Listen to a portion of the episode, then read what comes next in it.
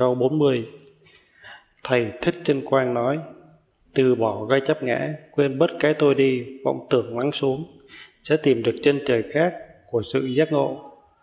Xin hỏi nhân dân, ý một, xin giải thích chấp ngã là gì, cái tôi là gì? Ý hai, con người không còn vọng tưởng nữa thì thành cái gì? Ý ba, cố đã vô tri không vọng tưởng, vậy cố đã đã giác ngộ chưa? Ý bốn, muốn được xem là giác ngộ, tức hiểu biết con người cần phải học và hiểu những gì. Ý một, xin giải thích chấp ngã là chấp ta, là tài giỏi, ta khôn hơn hết. Cái tôi chính là cái bản ngã của cái ta đó. Ý hai, con người không còn vọng tưởng nữa thì thành người vô tri.